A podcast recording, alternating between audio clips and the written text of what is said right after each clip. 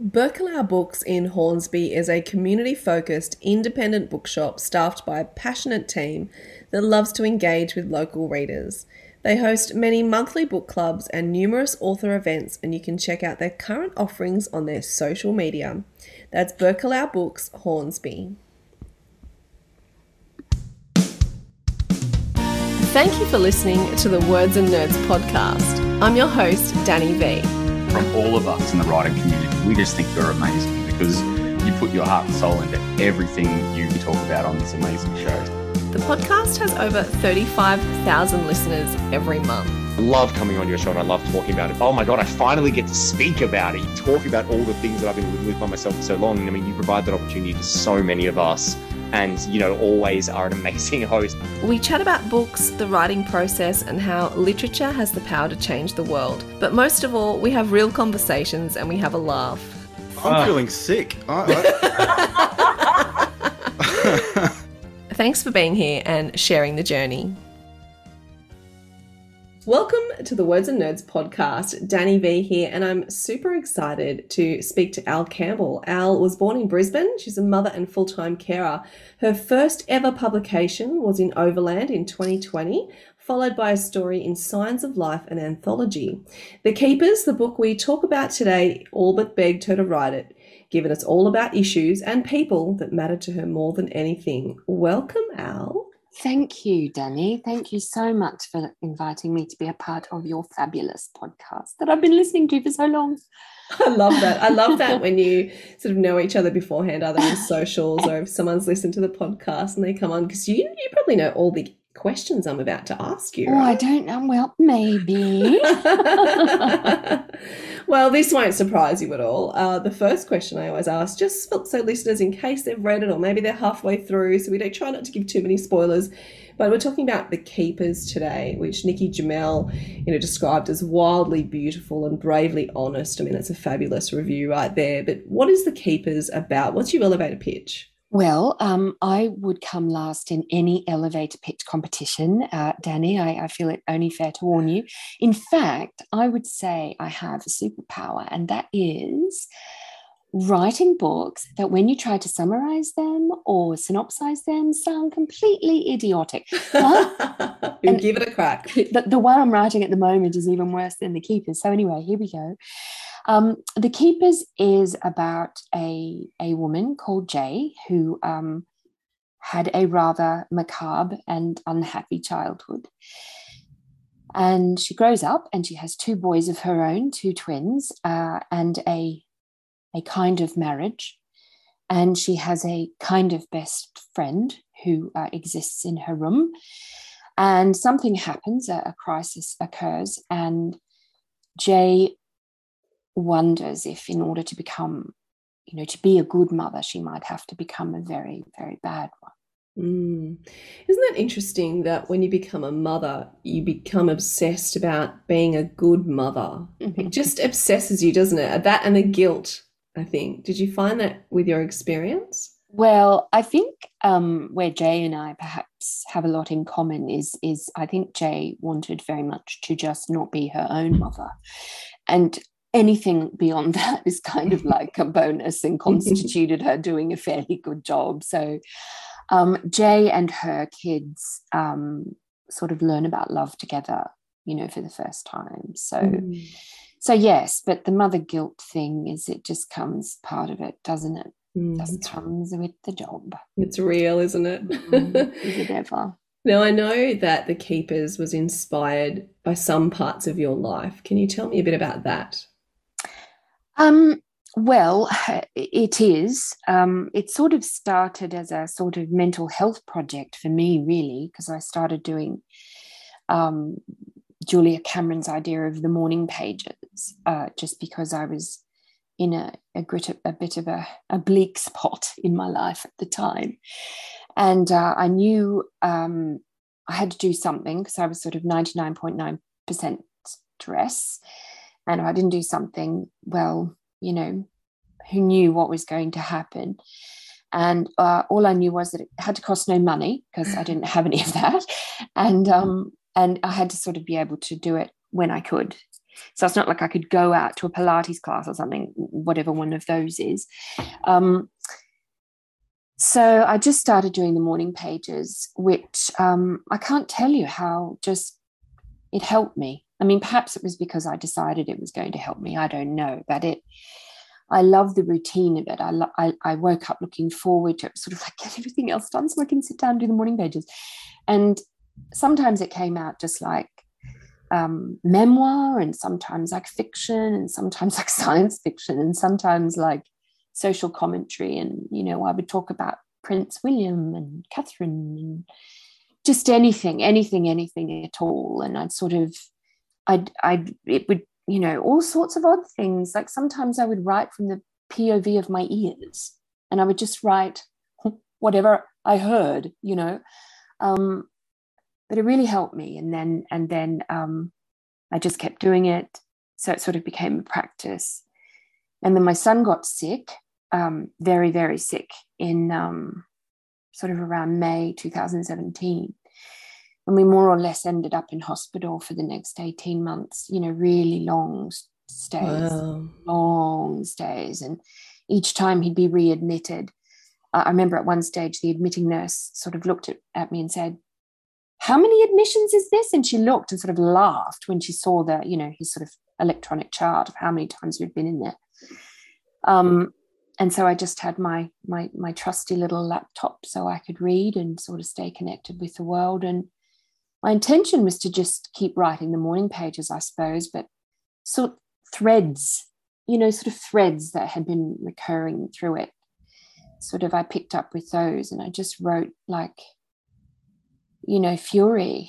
And it sort of mm. kept me going because I think otherwise I would have just died of fear and worry and, you know, or I'd or I'd have attacked a doctor or something because you know it's just mm it's grim mm. when you when you're so helpless and anyone yeah. who's ever had a sick child you know you you just it's the worst feeling in the and mm. it's the cruelest feeling yeah i can yeah, absolutely. I can only imagine. And, you know, I often speak to mothers about needing to carve something out for themselves because, you know, motherhood in itself without having a sick child is all consuming. And I imagine, you know, the added grief and the added worry on top of that, you know, you can't even imagine that unless you've been through it.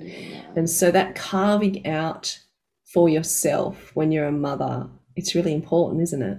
It really is. And, and and uh, you know, I remember reading Adele say that. I never read anything Adele says, but one day my eye fell on it, and she said, "You know, I have to have time out for myself because it makes me a better mother." And I thought, "Oh, Adele, you just want to go out and have a party." but honestly, uh, it's while I don't go out and have cocktails, but for me, the writing is is that my form of that. You know what I mean? It's it's what I can do, it's what I can control so I, I can have a blank page and just have go to town and go bonkers. Anything can happen. And and it's one tiny part of my life I can actually um, control and steer. Yeah, no, I know I had a similar experience, not with the sick children, but with young children, and mm. you know the all-consuming aspect of it, which is both wonderful and you know terrifying sometimes. Yeah. And this is exactly how this podcast started. You know, I oh, needed to carve something out for myself. I needed it to not cost them cost any money because I was on maternity leave. I needed are. to not have to leave the house because I was breastfeeding for a really long period of time. So I thought, well, maybe I can do this and go upstairs for half an hour once a week, which sort of turned into four, but we won't talk about that. but yeah, that carving out. And so when you're talking about your experience of carving something out for yourself, it resonated. And I don't think it just resonates with me. I think it resonates with with many, many, many people. And I'm interested to see if that's that's not just um, parents and mothers, but if it's other people as well, because sometimes mm. you are consumed. Maybe if it's not motherhood, you're consumed by work or all the have tos. Yes. You know, all the have to do things. You know, and I think yes. that carving out for yourself and and people what I find interesting is people talk about being selfish as a bad thing. yeah, oh yes. Right? Especially if you're a parent. Yeah, especially if you're a parent. You can't yeah. ever be selfish. Mm-hmm. And I often think that it's actually selfish not to be selfish in a yeah. way. if yes. that makes any sense at all. Yes. Yeah. It, I don't think it leads to good things. I mean, just you know, as I said, when I was just holus bolus focused on on the boys and the whole everything, and you know, having four therapy appointments in one day, which is ridiculous, week after week, year after year. I, I did not. I was not the best version of myself, Yeah. Danny, and Yeah. and it wasn't until you know I I started to have some sense of accomplishment or and also you know doing something that I do genuinely enjoy. I mean, it's not like you know if I went out and drove a bus for four hours a week, I would fe- feel equally kind of satisfied. but um, you know, to be able to do the thing that I think I've got a tiny bit of ability in, you know, something, um, that's always nice. Mm. And look, just going back to the morning pages, that's kind of three pages minimum in the morning. First thing you do, that stream of consciousness writing. Is that That's right. that And is? The, the key thing, um, again, which I balked at and thought, really, do I have to write by hand? But that's what they insist. It's sort I of, love that. and I thought, all right, if that's what they say, because I'm, you know, that girl who does everything she's supposed to do, and I always put the trolley back in the trolley return. You know, I'm just one of those people, and so I did it, and it, it's yes, and I've still got them, and I still read over them, and I still think, geez, did I write that? And um, yeah, so it was just, it was just a circuit breaker. Mm, I really really like was. that. I spend a lot of time on the computer, as you can imagine, but sometimes Mm. I just crave handwriting. And I wonder if the next generation will ever crave handwriting. Sometimes, like, no, I just need a fresh Mm. page and a really nice pen, and I just need to write on paper. I know. Isn't the really nice pen the Mm, thing? Yeah. And when you buy it, you have to buy 16 of them because, Yes. like, what if they stop making them? Oh, that's exactly. Oh my goodness. You've just, yes, I found the perfect pen Yeah. and I, I, bought 10 on the internet. So that if I run out, I know. I know. It strikes I a chord of fear. right? It does. Wow. I thought I, I was never going to admit that, Alex. I thought I was the only person who bought 10, 10 Uh, pens at a time just in case they ran out. I mean, how much writing am I planning on doing while I'm sitting? see, I do feel this dreadful sense of, of bereft, you know, sort of grief when one, it's like, you're out, you're you're finished, you're, the ink is gone. And what if I go to Officeworks and they're not in stock? I know. So I need I need 10. I need five in the drawer at least course, before I go back to the shops. I've got that Mm. five buffer. Mm. I'm glad I found someone as strange as myself. Oh, I could match you, I bet, every step of the way. now, we are going to get back into the book, but you, I want to talk about the Sydney Morning Herald article, the disappointing question I most often got after writing a book. Now, I was on Twitter for about five minutes and I saw post after post after post retweeting this article. So Mm. then I had to read it, obviously. And so I read it and I was like, wow, this is something. Like, this has something to it, you know. And even the first paragraph, when people described writing as self indulgent because Yeah. you're a mother, how scandalous you are. And, you know, that perception of, you, of that selfishness, which we touched on earlier. But Mm. A, tell me why you wrote the article, and then tell me why you think it resonated with so many people.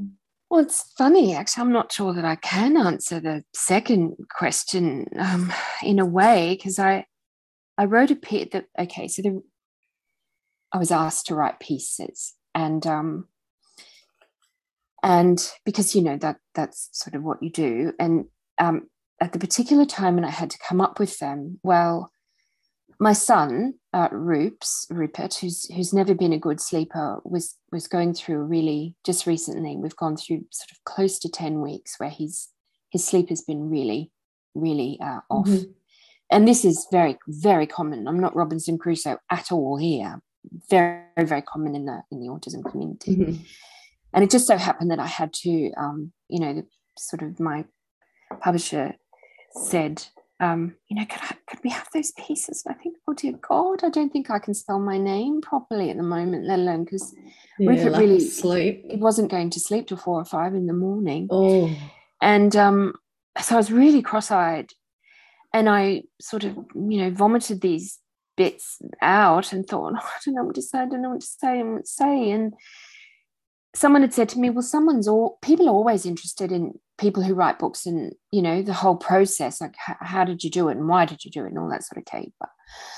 So I thought about that, but it was literally someone um, who doesn't you know one of those people at the school gate who normally doesn't talk to you and then they talk to you because they heard you have a book and um yeah and it was and it, it was this sort of um yes we've all heard about the book and of course all we can ask ourselves is where on earth did she find the time sort of and I thought, oh my goodness me, you know, if only you knew. And I sort of just let it go. And and then when I had to come up with something, I thought, well, I'll, I'll sort of put that whole, um, you know, um, how I wrote it and then sort of where I found the time to do so in sort of one. And I just sort of spewed it all out and what, you know, and then sort of had to cut it down so it was short and tighten it up. But I actually didn't, I was surprised actually that people responded to it as they did. I, I don't know. I just, see, I'm not very used to mm-hmm. things being very interesting about me. And, and so, um, sort of when I thought no one's going to care, you know, I'm a 56 year old woman who's written a book, big deal, you know, get on with it. you know, what? but it's it's funny i guess and and i read some of the comments which i suppose i shouldn't have done but on the paper and i thought oh what are people going to say and and they're all wonderful really wonderful and mm. and um i don't know i guess people also related to my age you know um because you know, you do think most ships have sailed by the time you're 56. Oh, not at all. Just well, they're just starting to come in. Uh, well, well, you know, I, I you know, I, this was when I wrote the book. I really thought it was just just going to be me and the draw that would ever see it, and and um, so I don't know. Maybe it was that. Maybe it was someone just deciding. You know, um, I think I mentioned, or I don't know if I did mention in in um, in that article, Nikki's column that she wrote in 2016 mm. about you know, writers like Anita Brookner and Elizabeth Jolley who'd started um, writing, you know, in their late 40s and 50s. Annie Proulx, who wrote, you know, um, everything that she's ever written is brilliant. She didn't get published until she was 52. And I remember reading that thinking, maybe, maybe, maybe I could still get something up. But um, so yeah, and you know, the the four till seven thing blows people's minds, but I guess over the years I'm not used to a lot of sleep anyway, and I am very much a morning person. So I'm sort of a cabbage from about 1.30 in the afternoon mm-hmm. on. Like I go into autopilot. I can sort of walk and I can probably boil water. And so that's about it. I certainly can't think or sign legal documents or anything like that in the afternoons. And um, uh, you know, the mornings worked and I feel productive and I feel creative. It's funny. Yeah, I can just up, straight up, make the bed. That's part of the process. Got to have that bed straight and hit the keyboard and off we go. Mm, I really like that. And I think, you know, you were saying, oh, no one's going to care about what I do, but I actually think people care about real experiences that they can relate to themselves. And I think everyone, even though that is very much your story and your experience, I think everyone saw a piece of themselves in it and thought, oh, that's what someone said to me, or that's how I felt, or that's what I had to do to carve something out for myself. So I think that's maybe why it resonated with people because they saw themselves in it. And maybe also as a as a and you don't sort of think of writing or you know opening an old a cheap old notebook and picking up the nice pen that you have um, and writing as as being any sort of therapy but you know it's funny how things are born out of sort of sort of desperate measures like that. And not to digress too much, but when one of my boys was very little, um, when he would eat something, and if that bit of something would get onto one of his fingers, like some peanut butter off the sandwich, and he would discover it on his fingers, well, he would immediately vomit. Like, so all of his lunch would come up. Even though he liked the food that was on his fingers, there was just that sensory thing. So, his uh, occupational therapist at the time, and we were trying to sort of work our way because he was just throwing up all the time. And she said, Look, I noticed that he really likes to draw. So let's get him into an art class and see if he can let his hands get mucky with paints and things, and that might desensitize the whole food thing. Well, so we did that. and of course now he's an artist like that's what he Oh, does and Wow. and so that was born out of a therapeutic sort of pursuit and need. And sort of same with me. I mean, I'm decades behind him, but same with me with the writing, you know. And and I, you know, I wonder if people out there might have read the article and thought maybe I'll get an old notebook and my best pen and sit down and have a go. Or and also even when you are in terrible times of grief or worry, stress, and we all have it. Whether you don't have to be a parent or Mm. everyone's walking around with stuff you know instead of doing all the usual things that we do you know maybe what do i like? Maybe i'll paint maybe i'll you know maybe i'll build ships in bottles maybe i'll you know something anything. And maybe i'll Mm. sing join a choir maybe anything. And so maybe that sort of resonated in that way i don't Mm. know i hope it helped people Yeah, I think I think so, and and art definitely is therapy, and I don't think it's it's just when you create it. I think it's when you consume it as well. And I mean, Mm. researchers said that eight minutes of reading puts you in like a meditative state. You know how amazing is that? Mm, there you go It's good for us. yes it is it is it is And we should probably get back to the book, even though we've had a very interesting chat thus far. And I knew we'd do this. it's my favourite thing. oh goody But tell me about the keeper, how he came to be, and the strangeness of him. Well, again, that's a bit of a wacky story. So, um, going back to that idea of trying to present, one of the key things that I wanted to get across is um, when you become a carer, it's overnight, almost Mm. a lot of the time. So you're you're you don't expect it, you're not prepared. Yesterday you weren't, today you are especially if you're a parent carer. Somebody has an accident, you become a carer. Somebody's born, you become a carer. Somebody's diagnosed, you become a carer. It's instant. So I wanted to have this idea of a woman who's like everybody else in the world is already dealing with a lot. And then she becomes a carer. Um, because that's what happens. You know, we aren't carers, aren't these beautiful, carefree people who've skated through life and then okay, I've had my happiness. Now I'm going to, you know, no, no, you're already kind of dragging yourself around and thinking, oh, blimey, here we go. And so um, I was being very boring and I was actually presenting her as, in a very cliched way, she was a pill popping alcoholic. And I was writing it and I was thinking, dear me, I'm so bored. This is so boring. This is so overdone this has only been done what two three four million times before so anyway i kept writing kept writing and um and i went to sleep one night i never i believe i don't really sleep i call i call um you know the night mind or sort of the night shift worker takes over when i go to sleep and i'm sure that a lot of writers go through this you go to sleep you know when you're you know you're writing in the midst of a manuscript and then the night shift worker comes along and she goes look, she hasn't thought of this. Look at this plot hole here. What's she doing there? She's completely forgotten about that.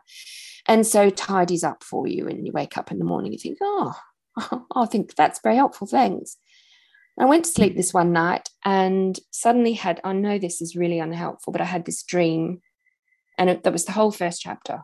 Wow. All the conversation. I sat bolt upright and thought, what was that? And I have a little app called Say It, Mail It. I grabbed my phone and I sort of set it all in very quietly so that nobody could hear. And I didn't wake anyone. I got up in the morning and I typed it all out. And I thought, what on earth is this? And I sort of set it aside, thinking this is like science fiction or something. I don't know what it is. So I just put aside. I kept writing, kept being bored, kept writing my cliched portrait of a lady. And and I thought, let me have a look at this weirdo. And and I thought, that's it. She doesn't need the pills and alcohol anymore. She's got him. Wow. So thank you, night shift worker. she You- took over and That is incredible. I should give her a bonus, give her some more hours of sleep. Um yeah, so literally, but honestly, I'm sure that every other writer out there would have those experiences where Mhm. something comes when you're at rest Yeah. and relaxed and it just solves. Mm. And then I showed it to someone. Um, I sh- did courses at the Australian Writers Centre and I showed it to someone there. And luckily, the lady I showed it to has a, an appreciation of spec fic and doesn't sort of look at it and go, it's, it's very lowbrow. Um, and she went, no, I said, what about this? It's a bit wacky, isn't it? And she said, no, no, no, it's good. Keep it. Let's do more. And I thought, and having someone say that, I just thought, great, let's go with it. Let's mm-hmm. see what he becomes and how that all works out. Mm. Yeah, it's really interesting. I love that. And I love that idea, you know, when you're asleep or when you're in the shower, that's when your mm. ideas come to you because it's true, isn't it? That's when they come to you. It does. And it's that. good to have that little app that you can whisper at. Yes, I haven't heard of that, but I thought, hmm, say it, mail it. I'm going to have to get that. Yep, say it, mail it. I've been using it for years. And so you send yourself little voice memos. Mm. It's really good. I really like that. Now, your character, Jay, I just found her voice just so wonderful. Tell me about this character development. How much of yourself was in Jay? Um, I think Jay's um, for Jay's not meant to be very well, of course, because she she has this person, this being in her life. But I think in many ways she's much more together than I am. And um, yeah, she's um, she's tough. She didn't expect much out of life, and so sort of explains why she she sticks in with this uh, less than ideal marital situation that she finds herself in. Um, but I think she um, is looking for love, which we all are. Mm. I think that's where Keep came from, partially, and wanting to feel like someone was looking out for her because she had never had that. And then the boys come along. She's got that sense that they're always meant to be together, and um, and they always will be. Mm. Mm, I like that. And I like how you said that, you know, everyone is searching for love. And it's not always romantic love. Sometimes it's just a friend or the, your children or your family. But yeah. yeah, we are always searching for love. And in some ways, the book is a love story of sorts.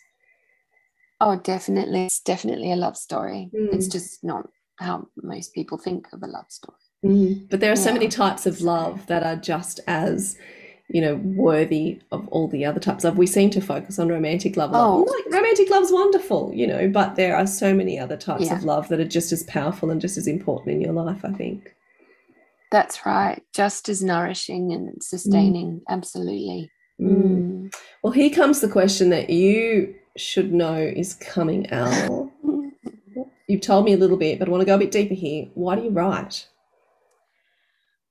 Well, um, I'm I'm really I can't sing. Look, I just I've always been a bit of a wordsmith, and um, I wanted to be an actress more than anything. That was my my big thing. So really, when I was little, uh, it was plays that I read most more than novels. So, and I've always been a drifter. Um, always knocked around with sort of different groups of people, and so I think I've got a fairly good ear for you know dialogue and and how people speak to each other or relate to each other or don't relate to each other and I just like mucking around with words. There's nothing more exciting. I just have always been a reader, and mm.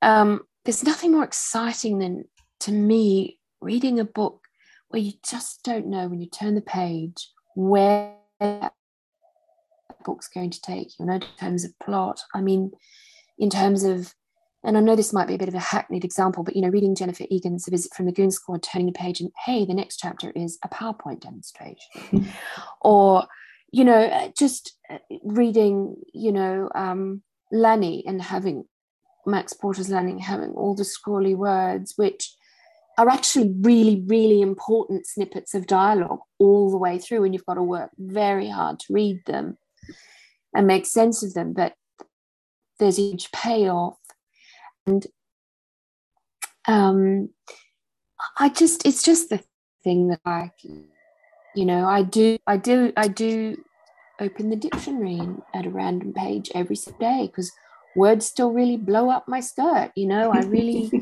really enjoy um, I love that. That's going to be the tagline. That's going to be the tagline of this podcast. Words really blow up my skirt. I think think I need a T-shirt like that. Actually, words really. Blo- why? Why don't I have a T-shirt that says that? I'm to Why steal it from you, Al. Is that okay? Let's. You may. You may have it with, with, with much love and affection. You may have it. yeah so um, i just find words and the whole world of words just very sustaining and it's also something you know i'm quite a reclusive person and even though i acted you know people don't believe that because people sort of say well how can you be a recluse if you're an actor? Mm, but people don't understand when you act you're not there. Mm, you're somebody else saying somebody else's words and then at the end everybody claps. By you will be it's perfect. And it's it's sort of the same with eh, writing's more exposing because it is your words but it's also something that you can do like i said four in the morning in the dark. Nobody else is awake. Nobody knows you're doing it. You can you're in total command of your mind and or whatever. You know what i mean? It's very exciting and yeah i don't like anything else as much. Mm. And everyone has to have a hobby absolutely, and an escape, I think. And I, I love the idea of getting up at 4 a.m. in the dark and doing that writing. I just think that is, but it's almost that time where you, you might even be able to be a bit more sort of risky or take more risks with your writing because it's 4 a.m. and everyone Oh, else is sleeping and you're already breaking rules, you know? Like, I love that. no it's maybe it's because i'm happy but um i do find that that nothing else that comes out of me if i do have a to write in the rest of the day nothing else that comes out is as um i don't know is is as bold or something i just sort of spew it all out at four no one's looking no one will ever see if i don't want them to that's the other thing i can get rid of it before anyone has see another quote, Al. Bold at 4. Bold at 4 a.m. I love it. All these little tidbits, those little one liners, or we can all take into our lives. Be bold 4 a.m. Yep, 4 a.m. boldness. I love it. Breaking bad at 4 a.m. But you know what? Those things that you were telling me, your love of words, you know, that being bold as you're writing, that all comes out in the keepers. You know, as you're speaking, I'm like, yes, I saw Oh. that, I read that, I felt that. So that really came through. oh, thank you. Thank you. That's very kind. Now, I love the book, The Keepers. I loved your article. It's actually what made me pick The Keepers out from my very big uh, to be read pile. Thank and I you, thought, yeah, this you. is something that is resonating with people and resonated with me. And so thank you not only for writing it and writing the article, but for just being so honest because I think. You know, for so long, I think we've seen shiny, perfect people in our media. I think social media has changed that a little bit because we get to see a little bit of an insight into uh, curated real lives. I'm not saying it's all about real life. There's a bit more realness to it, I think. And so I think, you know, it's really important to be honest and authentic and vulnerable. And that's what we try and do on the Words and Nerds podcast. Not, we don't try and be too shiny. Um, so I think that vulnerability and that No, that's really good. resonated. So thank you. Thank you so much, Al, for, for coming on as well. How exciting. Well, can I can I also say thank you to you because um, and for people like me, you know, who um, you know, we are sort of a bit isolated and and you know for very good reasons, um, and for reasons beyond our control, and you can't do courses and you can't do you know university things. Um, podcasts like yours and the the information you know t- listening to other writers and their processes and the problems and how they perceive problems in their work and how they work through the problems in their work. And and you get to hear about you know writers talk about other writers and you think oh i've never heard of him. I've never heard of her. I'll check them out. This you provide us with such fantastic resource. And so i just want to say thank you. I have been listening for years. I never thought i'd be the person talking to you one day. Um, so i hope someone can you know benefit from from anything that i've been able to share and i just want to thank you for the work you do i really appreciate it Thank you. That's really nice. It's really lovely. And it's been my own university of writing too, and something that, as we said, I had to carve out for my own, you know, anxiety and, and things that I didn't feel like that I was getting. So you have to come and get them for yourself. So thank you so much. It's been such a nice chat. And um, bit of mutual love and enthusiasm, which I always love. I always love that. Thank you, Danny. Thank you so much. This week is all about giving your favourite bookshops a shout out. Here are a few from the social media call out, but I'm going to have to continue this over a few episodes because so many of you were so passionate about your bookshops. We have a few favourites Neighbourhood Books in Northcote. We've got in the Blue Mountains the Turning Page Bookshop in Springwood, the Good Earth Bookshop in Wentworth Falls, Megalong Books in Leura, and Gleebooks in Blackheath. Sounds like a tour needs to be coming up for there. We've got Beaufort Street Books in WA. An avid reader was a huge favourite in Brisbane. We've got the book Cow Kingston, which sounds pretty cool, supporting local authors and have an amazing range of adults and kids books. We've got the Bookroom Collective in Byron Bay, sounds like an excuse for a holiday to me. We've got Bookteak in Wangaratta, supporting local authors and bringing wonderful books to Victoria. And we've got Mary Who Books is a pocket rocket of a store. I love that description. Where the Wild Things Are bookshop is like stepping through the wardrobe. Kids' books galore and incredibly knowledgeable staff. We've got Beachside Bookshop, which sounds pretty cool, and Bin Chicken Books. So much more than a secondhand bookstore. It's online, you can browse in your PJs, and more importantly, Sophia, the owner, carefully curates her offerings to ensure diversity and equality. And Bookface Port Macquarie. And of course, Anna's bookshop around the corner in Cronulla is always one of our favourites. Farrell's bookshop is someone's local. And Harry Hartog booksellers in the Green Hills store. Collins bookseller in Thirroul gets a shout out as the most amazing group of people who went above and beyond during a pandemic and have been so supportive. And Oscar and Friends booksellers in Double Bay and Surry Hills will forever have Jeremy Lachlan's heart. He wouldn't be where he is today without them. Incredible staff, super supportive of Australian authors, always up for lovely bookish chats. Thank you so much for your recommendations, and we'll keep giving our local bookshops shout outs. So if you have a favourite bookshop, please let me know and we'll give them a shout out on the podcast.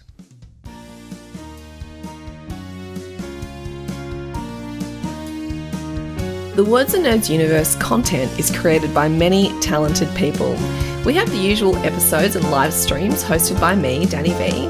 There are three regular spin offs the popular Burgers, Beers and Books, hosted by Ben Hobson, the regular Takeover, hosted by Nathan J. Phillips, and a different page hosted by Josie Layton. Check the Words and Nerds website for more details. We also have takeover episodes where an author interviews another author and they take the conversation wherever they like. Throughout the year, we also have short spin offs like the Summer Series Takeover, the Nano NaNoWriMo series, and the Publishing Insider series. You can find all of these episodes wherever you listen to your podcasts. You'll also find us on social media on Instagram, Twitter, and Facebook. Danny V Books, Words and Nerds podcast. Stay safe and read more books.